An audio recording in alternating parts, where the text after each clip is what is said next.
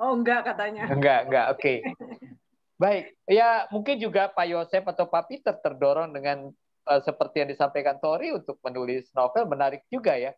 Kayak Tori sendiri kan dia sebagai seorang penulis yang tiba-tiba uh, boleh dikatakan pemula waktu itu ya Mbak ya, dan langsung bisa menulis novel. Apalagi Pak Yosef itu kan punya pengalaman luar biasa di dalam dunia HR, bikin novel tentang HR gitu kan. Nah, tahu semacam itu. Tapi ada satu pertanyaan saya Mbak Tori yang menarik adalah ketika Anda menyelesaikan buku yang kedua Candi Nuswantara, kemudian masuk ke trilogi yang terakhir ya eh, Jagat, Anda membuat tulisan fotokopi, foto dan kopi. Ini juga sebuah novel.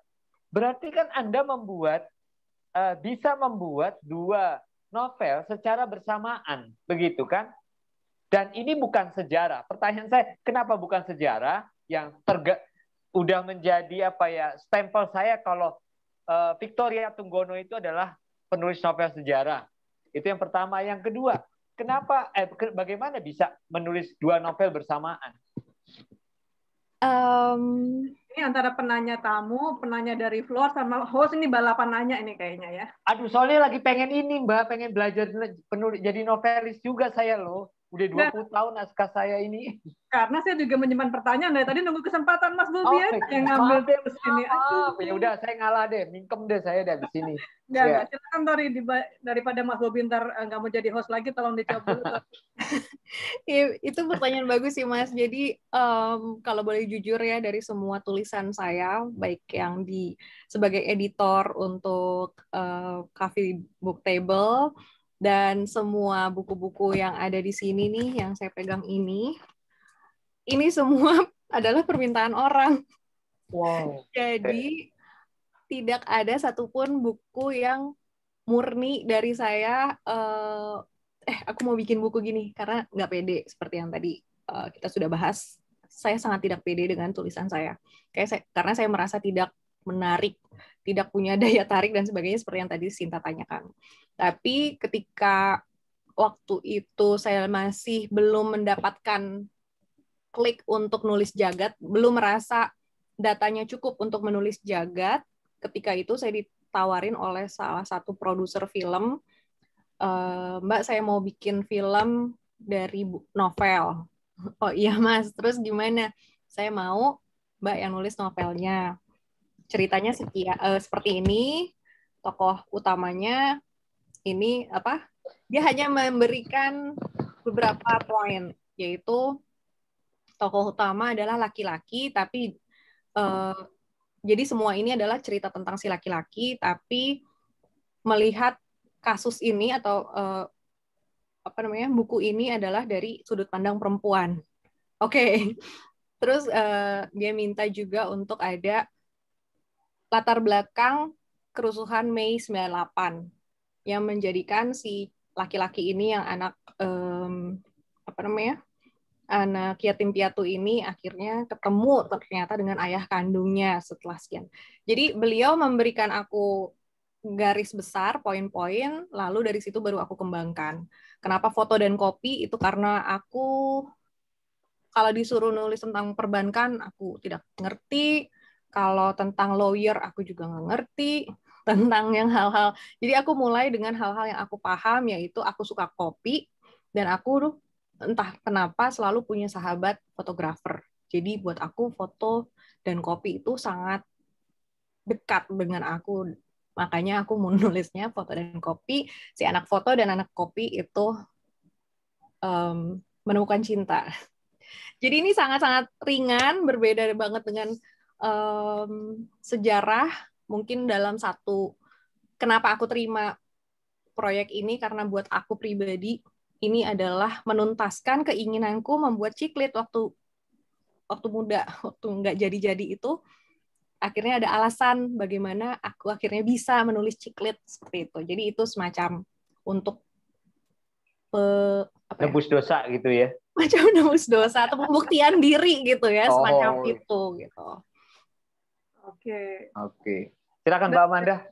Aku ya gantian ya, udah penasaran. Iya, iya, iya. Maaf, maaf. Tori, aku mau nanya, itu kan tiga buku dibuat dalam waktu yang uh, cukup lama gitu ya.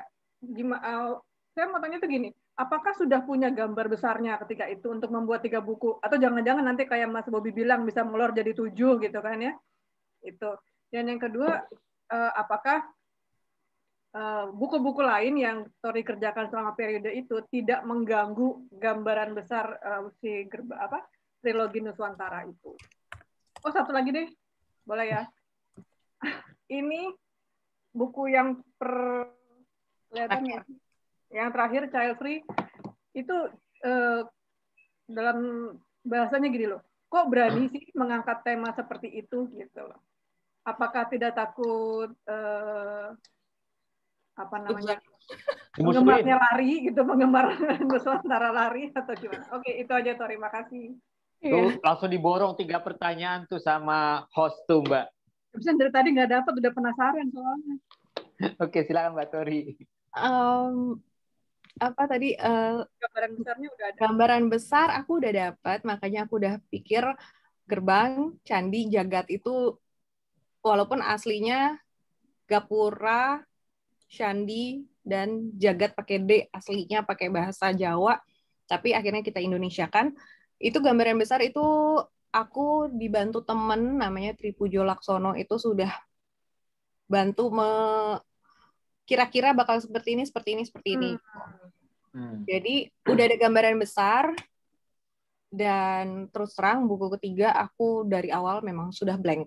Karena aku cuma mikirin ini akan jadi something really big tapi sebesar apa se seperti apa ada itu, aku nggak pernah terbayang tapi aku tahu itu akan ada. Jadi aku pikir ya udah itu nanti juga akan ketahuan itu akan dapat uh, kliknya sendiri.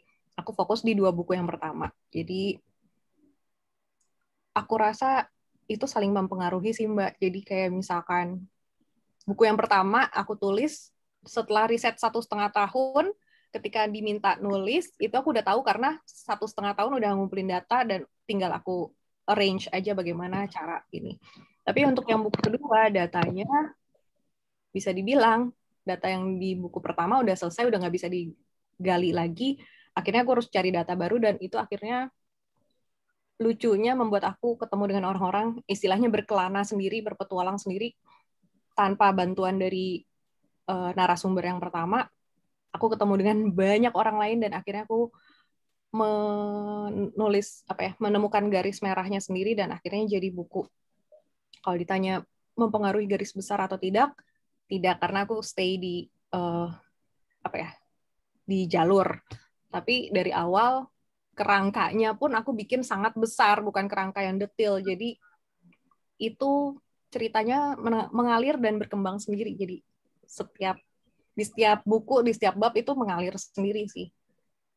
Aku cuma berpegang hanya di apa judul masing-masing buku dan setiap nulis kadang-kadang aku kaget oh kok akhirnya begini ya? Padahal aku maunya ke sana. Kenapa jadi ke sini? gitu. Itu itu kadang-kadang aku bingung sendiri tapi oh ya udah memang mungkin jalannya seperti itu. Jadi itulah fiksi. Hmm. oke. Okay. yang ini? Yang ketiga. Oh ya yang, yang ketiga, ketiga yang ketiga itu sekali lagi aku diminta, jadi bukan bukan dari keinginan pribadi. Bahkan aku sendiri tadinya tidak berpikir bahwa itu akan suatu hari menjadi tulisan tidak, karena aku berpikir itu kan pilihan hidup sendiri, tidak perlu apa ya, tidak perlu ngasih tahu orang lain gitu. Tapi ternyata so, satu penerbit datang padaku meminta untuk Mbak mau nggak nulis esai tentang ini karena di Indonesia belum pernah ada tulisan tentang child free. Istilah child free sendiri itu mungkin ini juga menjawab pertanyaan Edgar yang pertama ya, yang tadi aku hindari sebetulnya.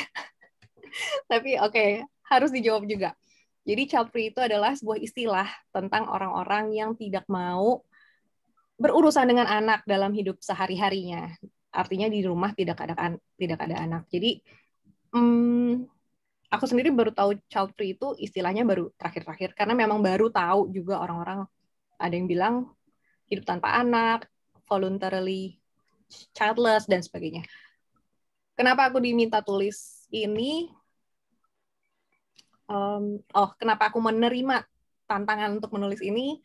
Karena penerbit itu bilangnya Mbak ini belum pernah ada di Indonesia dan Mbak sendiri mengalami dan tahu detail-detailnya, jadi bisa menjadi uh, sosok yang menceritakan bukan hanya dari uh, data atau teori, tapi dari pengalaman pribadi. Dan aku pikir orang-orang memang banyak sekali yang membutuhkan data, butuh bacaan, butuh pengetahuan atau setidaknya reassurance tentang pilihan child free atau pengetahuan tentang child free supaya tahu aja walaupun tidak memilih, tidak setuju tapi supaya tahu aja. Jadi aku pikir ketika itu bisa membantu orang lain, bisa sharing pengalaman pribadi, aku pikir why not gitu. Hmm, Jadi iya. bukan karena kok berani banget nggak mikir ke situ sih Mbak. Nggak, maksudnya uh, sebagai penulis novel selama ini, wah tiba-tiba nulis sesuatu yang beda gitu, nggak nggak ada kekhawatiran apa gitu ya?